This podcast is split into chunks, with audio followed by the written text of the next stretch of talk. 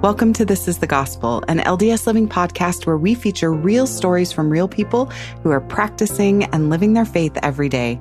I'm your host, KaRyn Lay. So help me out. I cannot be the only one who has a highly developed internal fantasy in the style of Great Expectations, where a previously unknown relative of unimaginable wealth shows up at my door with the life changing news that I am the heir to their vast fortune. And from that moment forward, I pay all my bills without juggling anything. And I add avocado to every salad and every sandwich. Devil may care about the additional cost. Is it just me? Okay. All right. That's fine. Nothing to see here, folks. I think it might actually have been this fantasy that got me thinking about today's theme.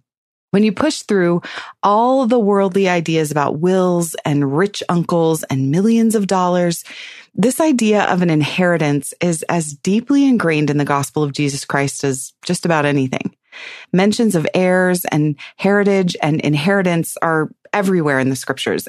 And in fact, one of my all time favorite scriptures, Romans 8 17, has the apostle Paul reminding us all that we are children of God. And if we're children of God, then we are also heirs to his throne and joint heirs with Jesus Christ. I just love that idea. I come back to it again and again when I'm worried that all that will ever get handed down to me are some genetically soft teeth. I'm serious. They're made of chalk and a penchant for drama. Well, today we've got three storytellers who are surprised by the things that are handed down to them and the way that that inheritance changes their perspective on the things that matter most. Our first story of inheritance comes from Luann, who worked her way through a mountain of memories to find that what her parents actually left her belonged to her all along. Here's Luann. My three brothers and my sister and I are gathered around the kitchen table of our childhood. We've come in from three time zones, and we've gathered for the weekend. We haven't been together as siblings for probably since our first brother left home for college. So this is unusual. The reason that we're gathered here today is that my dad has passed away eight weeks previously, and we're here to make a plan to sell his house and to distribute his belongings. And um, we lost our mom 12 years prior to this time. With my dad, though, 12 years later, um, we we lost him, and he'd been struggling with Parkinson's disease for for years. And even though five of us are gathered, it feels really empty. My siblings and I are sitting around the kitchen table, and actually, we kind of just fell into our spots that we had in our childhood of where we ate dinner uh, it's daunting because we're going through the things of my dad's lifetime and my mom's lifetime, and we're deciding are we going to donate something? Are we going to hang on to it? If so, who gets it? You know, we've seen other families go through this process and have a lot of conflict and leave where, where they're not friends or close anymore. And that was something that we that we didn't want. And we had decided we wanted to try to make a plan that would be impartial and non emotional. We knew that we were all filled with emotions. We were all grieving still. We didn't really think it was possible to take out all our emotions from this process, but we did want to try to have a process that would try to minimize minimize those misunderstandings that we thought would be happening because we all were coming with so many emotions. Um, we sat there and we started with a prayer and the way we did our picks is we each drew a color, and that color was equivalent to the first pick, the second pick, the third pick on down. Like we had things sectioned out like quilts, family keepsake quilts, and we had figurines and we had furniture. And so we each would choose something in the the group of items. And then after we'd gone through our picks, then number then we would snake through. So number five would be number one. And then every so often we would redo our drawing just so the same people weren't getting the first pick in every group of, of items. And so we did start going through things, and we could tell as we went through things what they cared about by how they kept it. For instance, my dad's Navy uniform um, is dry cleaned. All three dress and casual uniforms are dry cleaned and hanging in his closet in a bag We also found things that weren't weren't so cared for, like his files. He may have a birth certificate in a file along with a grocery store receipt and some other thing that we would have thrown away, or um, the drawer with the um, kitchen utensils had kind of odd things in the drawer. So that wasn't really something he cared about. But the Navy uniform, carefully kept. One thing that my parents kept was um, Swiss bells that they hung on the wall. And part of our heritage is our grandparents came from Switzerland. And our parents had gone on a trip to Switzerland and then came home with these bells and hung them on the wall that um, was by the back door. So we all remember as kids, you know, making the bells ring as we ran out the door, in or out the door. We often just kind of did that as habit. To see and discover the things that my dad cared about and my mom cared about too um, was kind of like a treasure hunt. It was putting together memories, my own memories that I had, but also stories that I heard, and putting the pieces of our life story felt like a treasure hunt to me.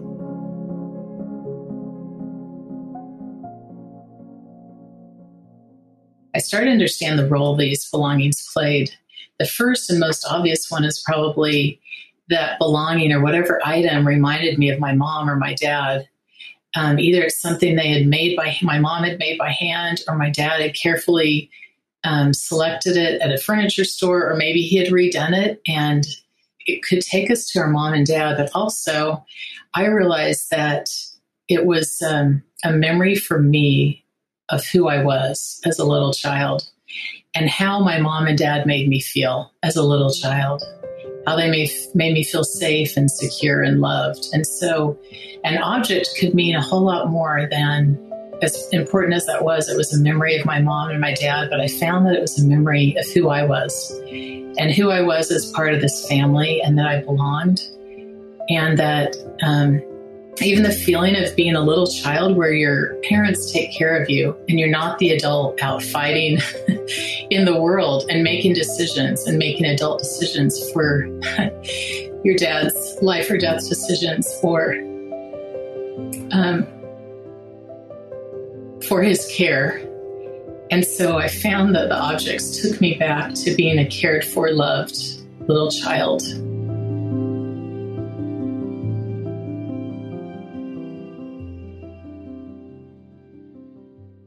sometimes we're in business mode of going through things, and other times just one something would hit us. Like um, when my brothers were carrying buckets of wheat up from the basement to take to the garage to get rid of, I walked into my parents' bedroom. They have a big master closet, and this is the place where their personal items have always been their clothing.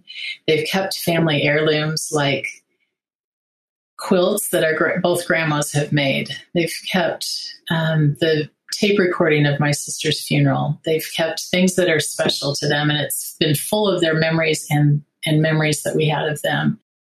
But when I walked into the room by myself, into this empty closet, that to me was it was stunning. It was just the sight of this empty closet that had always been full took my breath away. And I had to just stand there a moment and feel the finality of this. The, this is it. You know, this is the last tie to my mom and dad. And it was like shutting the door and walking into um, my new role, not as a caregiver, not as a daughter who has parents on the earth, not but as the you know the final buff for the adult for the family generation one. But that was the the feeling of just the finality of seeing this empty closet. There was this one item that had emotions around it for more than one of us. This one piece that um, was the one thing if i could only choose one thing that i wanted um, was this wooden cabinet that i used to open the door and and I loved the smell of it, the wood smell. so we kept piano music, we kept magazines in there, and I used to, as a little kid, open the door and, and smell.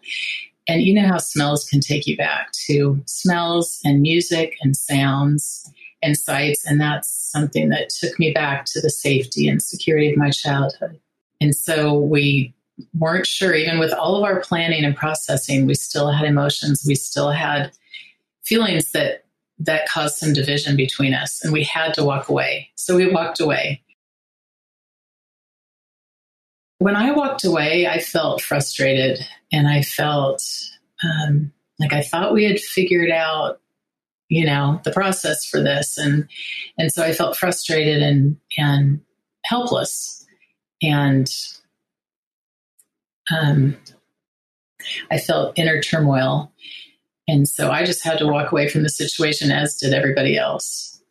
Monetary stuff is super easy. You divide it, you take the pie and you divide it five ways, but things. So I was, yeah, frustrated that it was about a thing, an item, because we've been through so much through our childhoods and through caring for our dad, and that this, you know, that one thing, this one thing, a thing could cause division. I was worried how our relationship would play out. If we had these emotions and this discord now, would it seep into the future? And that was my worry. When you experience loss or life transitions, this was both. Oftentimes you feel isolated. At least I have. I felt isolated. I felt like I'm the only one.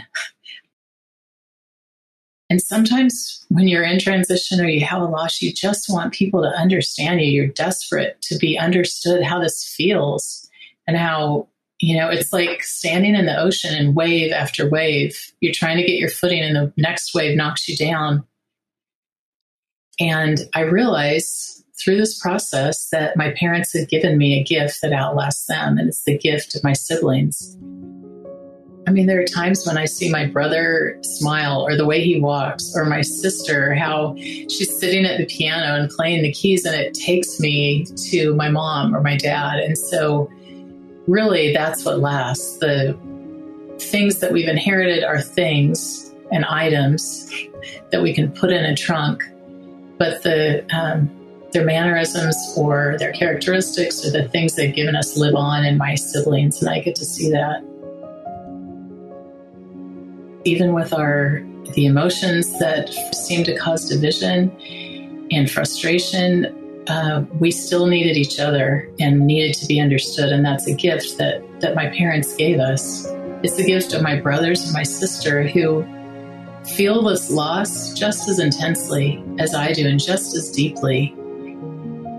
And, it, and when it's all said and done, it's not the possession, it's not the thing, but it's the belonging and the safety and security and the love that I have for my brothers and for my sister that lasts. It's not the thing. Um, we, when we gathered back up, you know, there were apologies and there was forgiveness, and and we were able to to move forward from that.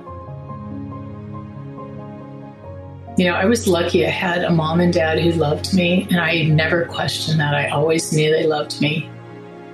And I think because of that, it made it easy for me to believe that my heavenly parents love me and that I have an eternal inheritance. I have a father who offers me everything he has, not parts and pieces, not things, but he offers me everything he has, and that he's given me gifts to navigate my life right now.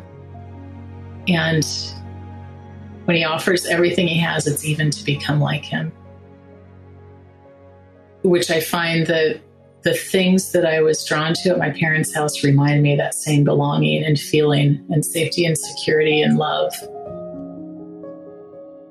So the inheritance from my heavenly parents is eternal and infinite. And it still helps me when I see the things that I brought home from my parents' house, see the things that I inherited from them, the, the objects that take me back to memories of them, but also the feeling of belonging that they created and, and love and safety and security. In fact, at the end of um, at the end of the weekend, it was of course a rush. My my one brother had waited till the last minute to leave for the airport, and so we're all you know rushing to give him a hug and say goodbye and realize the time's over. And another brother just took a minute to try to process what had happened, and he said, "You know, we did a hard thing this weekend."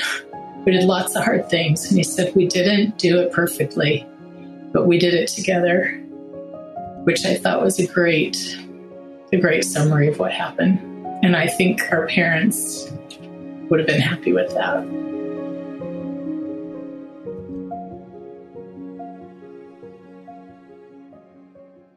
That was my friend Luann.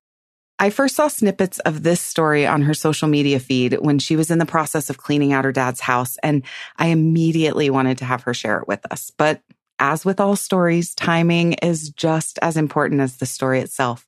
And this one, this one needed some time to settle. But when the time was right, we were honored to have the opportunity to help Luann tell it. We all hear those stories about families who allow the inheritance or the lack thereof to tear them apart at the seams. And even when everyone has the best intentions, as they did in Luann's case, loss and emotion can complicate things. I think that gentle spirit of reconciliation and understanding that settled upon her family is the truest representation of the Spirit of God and his gifts. And how cool to have that deep, new perspective that in the end, it's those family relationships that are our true and eternal birthright. Our next story comes from Jessie, who received her inheritance a little bit early, only to misplace it. Here's Jessie. So, about five years ago, I inherited my mom's wedding ring early. I was cleaning the church with my husband and my family, and I ended up looking down and realized that my diamond had somehow, in the cleaning of the church, been vacuumed up or disappeared. It just wasn't there. And so I was talking to my mom about it, and she said, I happen to have my mom's wedding ring. And if you want, you can have the one that your dad gave me. And so, um, graciously and excitedly, I took that ring and, um, it became my own, which was timing wise really sweet because later that year, my dad was diagnosed with vascular dementia, which quickly started spiraling to Alzheimer's. The ring was designed for my mom by my dad, and so I loved it. It was beautiful and it was a piece of both of them with me all the time. And since I was across the country from them, I really appreciated having a little bit of my family with me all the time. I clean offices for a little extra money on the side, and I often have a habit of tucking my ring inside my pocket when I clean, just to keep it protected and also because sometimes the chemicals kind of irritate my hand. I misplaced the ring a few times. I, but I usually find it pretty quickly in a pocket or on the washing machine. However, there was one time about a year and a half ago that I could not find it. Off and on, I would pray for the ring. I would look in all the normal spots, check pockets, look in drawers and cabinets, I would even get a wild hair and check all the pockets in all my drawers and in all my coats, but no ring. I would wait a bit and pray again, and then start the whole process over again. As time went on, I began looking in less likely places, like the car or the windowsills, in extra drawers around lamps, like anywhere I could think of, I would look for this ring, but still no ring. By this time, I was traveling a few times a year back home to help take care of my dad and spend time with my parents and give my mom a well deserved caregiver's break. I was also giving myself some much needed time to make memories and say goodbye to my dad. At one point, I had a deep conversation with God. I realized that it was possible that maybe I had really lost the ring. Um, I had donated some pants that wouldn't ever fit again to Goodwill. And um, I thought that possibly the ring was gone, that I had accidentally donated it. Fast forward about six months. My mom had called and said that dad was really sick. She asked us to pray that he would make it to Christmas because we were all planning on spending Christmas with my parents as a last hurrah with my dad on this side of the veil. Again, I took to my knees and asked for help to find the ring. I wanted to give it back to my mom so she could have her ring when dad passed. I thought, you know, if if anyone knows where the ring is, Heavenly Father does. And God can help me find it. I believed that he could send angels that would help bring it home. And so um, so I put that prayer out there and then kind of forgot about it, left it be for a while. Prayers were answered, and we were able to spend a wonderful holiday with my family. We made lots of memories and lit my mom's home up with laughter and noise. Little did we know that while we were in Idaho, a little mouse was on the job. Upon our arrival home, my oldest daughter found a hole in her stuffed animal. It was one of those diffuser animals that you heat up and it diffuses essential oils. Well, anyway, that tiny creature had spread flax from one end of our house to another. We had opened so many drawers to put away laundry, and every time we would find a little corner full of flaxseed. I was bound and determined to clear out the flax and took a day to clean every nook and cranny. About a week before my dad passed, I was cleaning out the bathroom closet and found yet another stash of flax. Armed with cleaners and a trash bag, I began throwing away boxes of stuff we hadn't used in years.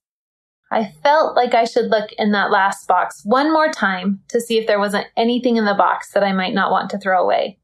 In the right hand corner, closest to me, tucked under the flap, was my ring. I think it's beautiful that Heavenly Father used that little mouse to help me find the ring.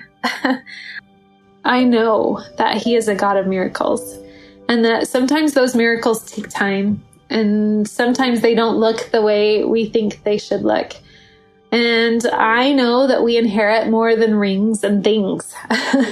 I'm grateful for the inheritance of faith, for my mom and dad teaching me to ask God for the desires of my heart and to believe that with God, all things are possible, even finding a ring.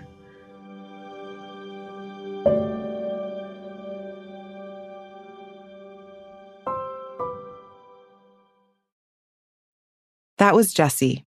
Jessie shared her story with us on the pitch line, and though I have never met her, she is clearly my soul sister.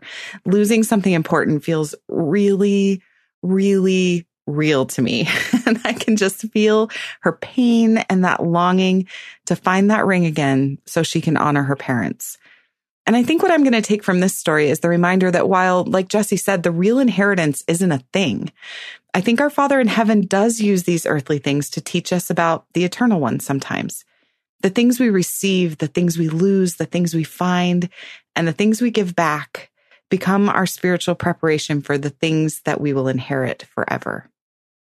Our final story today comes from Mia, whose rich family heritage of storytelling helped her to find her own narrative through her hardship. Here's Mia. I come from a big family. I'm the oldest of five children, but I had many cousins around me growing up. My family is Polynesian. My dad is full Samoan. And my mom, she is Hawaiian and Japanese. A typical gathering of my extended family involved a giant easy corner tent made in my grandmother's driveway and all the cars being parked on the grass outside of the driveway so that the children had space to play, whether it was basketball or riding on their scooters. And then underneath the tent, we had those big tables dedicated just to food, but then also other tables dedicated for the adults and the children to gather to talk with one another, but then also to play games. So we played cards or some board games. And that was just typical. We would have that almost every weekend. I loved it. Being a part of a big family, the stories that I heard and were told were always around us, constantly being shared and constantly in my mind and in my heart. I remember distinctly hearing these stories of my family, of those living and dead, in my bed, where my dad would come to my room and sit me down and he would tell me the story of how my mom and dad met and how they fell in love. And then he would tell me the stories of his grandparents, how they came to America from Samoa.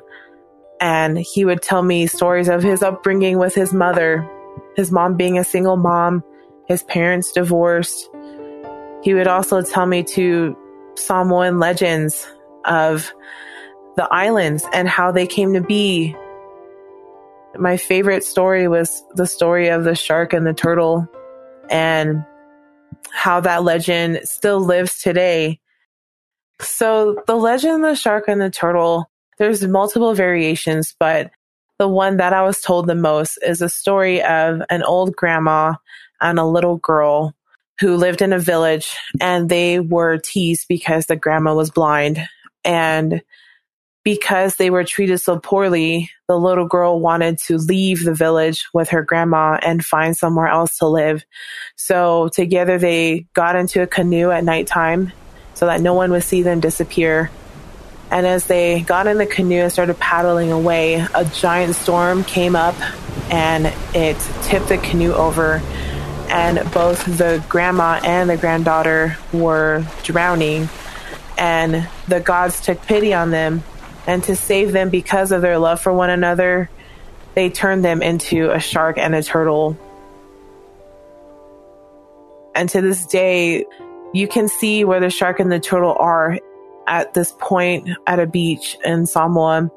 You can sing the song to them, and a shark and a turtle will appear and swim right there in front of you. But the story cautions too that you cannot point your finger at them because that would remind them of being teased and being outcast. And so they'll swim away and they'll never hear you or come back to you ever again. My dad was trying to teach me several lessons. One, that it's important to be nice to people and that we should treat people with love and respect. And two, that familial piety is stronger than death, is stronger than anything in this world and it can keep you and your loved ones safe and close to your heart no matter where you go. And those stories, they stuck with me throughout my youth and into my adulthood as well. They are still part of me. Growing up, I always hoped that I would have a family of my own. I always wanted to be married. I always wanted to have a bunch of children like my family does. I knew that if there was a tribe around me, I would never ever be alone. And that was something that I feared growing up was being left out or being alone. So having an automatic family around you was what I desired and needed. And as I grew up, even though I had plans, I recognized that a lot of times those plans didn't happen the way I wanted them to. And to be real, it was very frustrating. And it still is frustrating. Sometimes it's like, what's the point of a plan if they don't happen the way you want them to? Some examples include I went to BYU Provo specifically to major in piano performance. That didn't happen. My wrist gave out because I practiced so much and a dream that I had since I was a little girl of performing at Carnegie Hall was put to rest. And then I moved forward with my life and decided to serve a full time mission. And I was happily called to one of the homelands of my ancestors, which was Japan. And growing up in Hawaii, I was around a lot of Japanese people and I figured that I'd be just fine in Japan because of my upbringing. But as I went out there, I struggled so much with not only the language, but the culture I even struggled with an eating disorder out there. I was severely depressed and anxious. And all of that led to me deciding on my 21st birthday to leave my mission behind at seven and a half months to go home and take care of myself. I clearly did not have that in my plans. But even in the midst of my disappointments, there were still a lot of blessings and grace there in my life. One of them being I found my husband, my sweetheart, and we got married. When my husband and I were engaged, we were doing our family planning. We were expecting that in a few years we would start having children, especially after school. And so as we agreed upon this, we both went to the temple together and I received a distinct prompting that I needed to have a child immediately. And so nine months later, literally nine months later, I gave birth to our little boy. So we planned it, but also it wasn't part of the plan. so yeah. So in terms of having a big family, I thought that because I got pregnant right away, that this would be very simple to have a big family. And so we were in the plans and in the works of making that happen still. We had been trying for quite some time to have more children and nothing was happening, which was a shock because we had our son right away. Why wasn't I getting pregnant again quickly like before? It already was a long day. I was tired from trying to balance life in this pandemic and working from home when I received the news that it's highly likely that we won't have a big family. I realized quickly that the big gatherings, the big celebrations, the big support system, that village like mentality and experience slipped away from me from hearing that news. And that fear of feeling like I would be alone and my son would be alone was very real. And the thing that I didn't want was made more of a reality. My conversations with Heavenly Father involved a lot of frustration where I explained to him, I am confused why this is being denied from me. And I want answers. and the answer that came to me was you need to look into the story of your ancestor, Taka Miyamoto, who I'm named after. And so I logged on to Family Search and I typed in her name, Taka Miyamoto, into a general search to see if there were any records that I did not have of her. And as I was scrolling through my search results, I saw that her name was listed under two death certificates. One death certificate naming two twins who both died as stillborns. And then the second death certificate was of another stillborn, and the dates were the same year. And as I saw those death certificates, my heart knew that her, her experience was as heartbreaking as it was. I needed to find that connection to her through that experience. That her story was going to be the healing point for me to know that I was not alone in these hard times and in this heartache I knew then that God answered my prayer that even though this was a good thing, even though having a family is a wonderful thing, that sometimes even when things don't happen the way they you want them to, he's still there. He still loves us and is still still has his hands outstretched towards us. That even in the trials and hardships we go through, we have we've been blessed with resiliency from him and from our ancestors. Even though I don't know what she did after she had these traumatic experiences, I've just felt in my heart that she still carried herself through those hard times. She still picked herself up and moved forward because she knew she still has something to live for, which was the other children that she did have, the other people that she was around, her husband, her friends, the community. She was still there for them. And there's stories of her being such a wonderful, wonderful grandmother and loving her grandchildren and being present there for them, even though she couldn't speak English that well she only spoke Japanese. She still was present. And because she lived, because she carried herself through, I knew that this was a woman of resilience.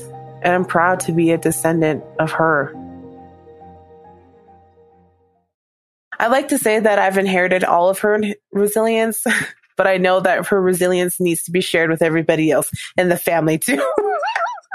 but yeah, I I like to believe that I've received and gladly have flowing within all the veins of my body her resiliency, every last bit of it. So recently in my research, I learned this concept of how my ancestors reckoned with time and space. And the way they viewed time was that the future was behind them and the past was in front of them. So what has already happened is what we can see clearly. It is before us as in in front of us. But what we can't see is naturally behind us. We'd have to turn around to look, right?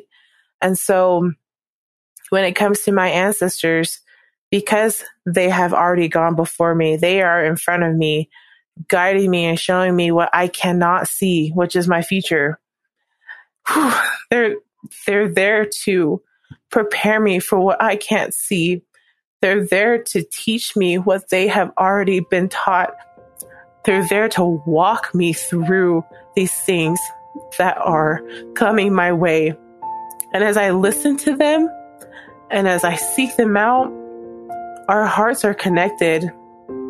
And my ability to move and to endure through life is strengthened because they have done it already and they are showing me the way.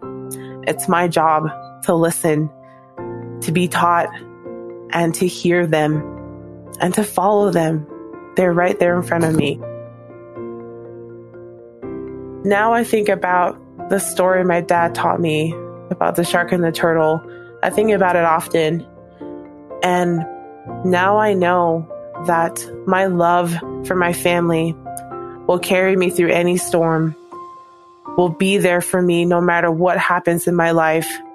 That as I am there swimming with my ancestors through my life's journey, they will always be there with me. I'll never ever have to fear being alone, no matter how many children I have or don't have. They will always, always be there with me. Their love will carry me through anything in my life.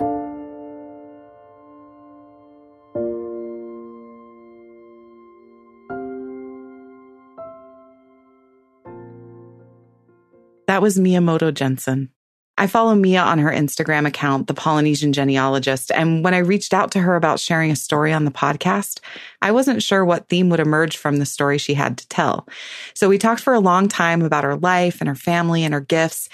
And there was this sacred moment in our conversation when she spoke of the spirit's gentle nudge towards the stories of her ancestors. And we both knew that that was the heart of her story. I love how she described that our ancestors are behind us and before us. And though we're the progeny now, we will someday be the ancestors. And how we connect with God in the here and now is a gift from those who've come before us and a gift to those who will come next. You know, at this point, I've all but given up hope of that surprise wealthy relative who makes me the sole beneficiary of an estate worth just enough money to pay off my student loans because I was the only one who remembered to send a birthday card last year. First of all, I'm terrible at remembering birthdays, so that would never actually happen. but also, if we've learned anything from today's stories, it's that expanding our definition of inheritance will draw us closer to our true destiny. Money, rings, land, desirable physical genetics, those really can be life changing. But when the prophets and the scriptures and the Savior tell us that we can inherit all that the Father has, they're not talking about a yacht. They aren't talking about a life of ease and creature comforts. And those mansions they refer to all the time, to be honest, I don't even think that's a thing in heaven. I don't think we'll even want it. I think when they talk about all that the Father has, they're talking about us. They're talking about you and they're talking about me, his family, his children. We are his work and his glory, and our eternal salvation is his holiest effort. We're the whole reason that any of these things exist in the first place, these worlds, this organized matter. And when we receive our true inheritance, I think we're going to see that it has everything to do with becoming like Him in love for the whole human family. Can you imagine inheriting a heart that is able to fully love the way God's does? Or being given a singular focus towards the salvation of others instead of having to worry about our self preservation. Now, that's an inheritance I could really do something with. And while we're here on earth, we practice to receive a perfect heart like God's by consciously choosing to turn our own imperfect hearts, by forgiving and reconciling with our siblings despite our own high emotions, by praying hopefully to find the ring so that we can present it as a healing offering, by calling upon the shared faith and resilience of our ancestors to help us through our faithless moments. We practice and we practice and we practice some more until we can start to see the shine of our true birthright peeking through the earth dust. I'm not getting a check anytime soon. And I'm starting to be okay with that. Because if I can work towards that day when I get to have all that the Father has, all that my Father has, then I believe that that work and a little bit of grace will make His inheritance, the terms of His inheritance, everything I've ever wanted and more.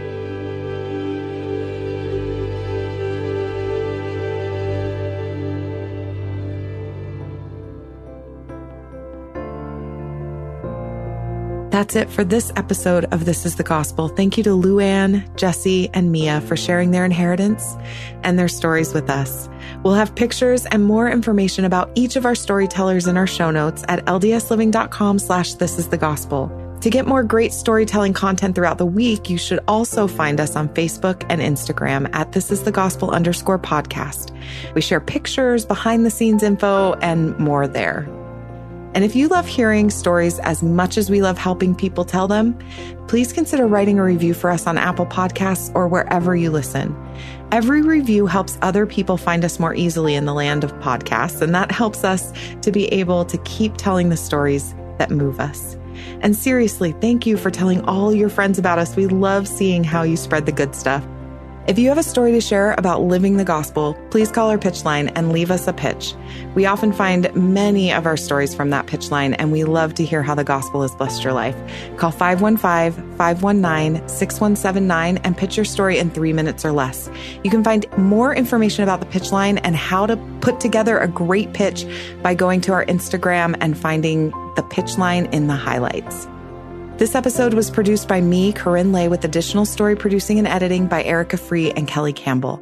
It was scored, mixed, and mastered by Mix at Six Studios, and our executive producer is Aaron Hallstrom. You can find past episodes of this podcast and other LDS Living podcasts at ldsliving.com slash podcasts.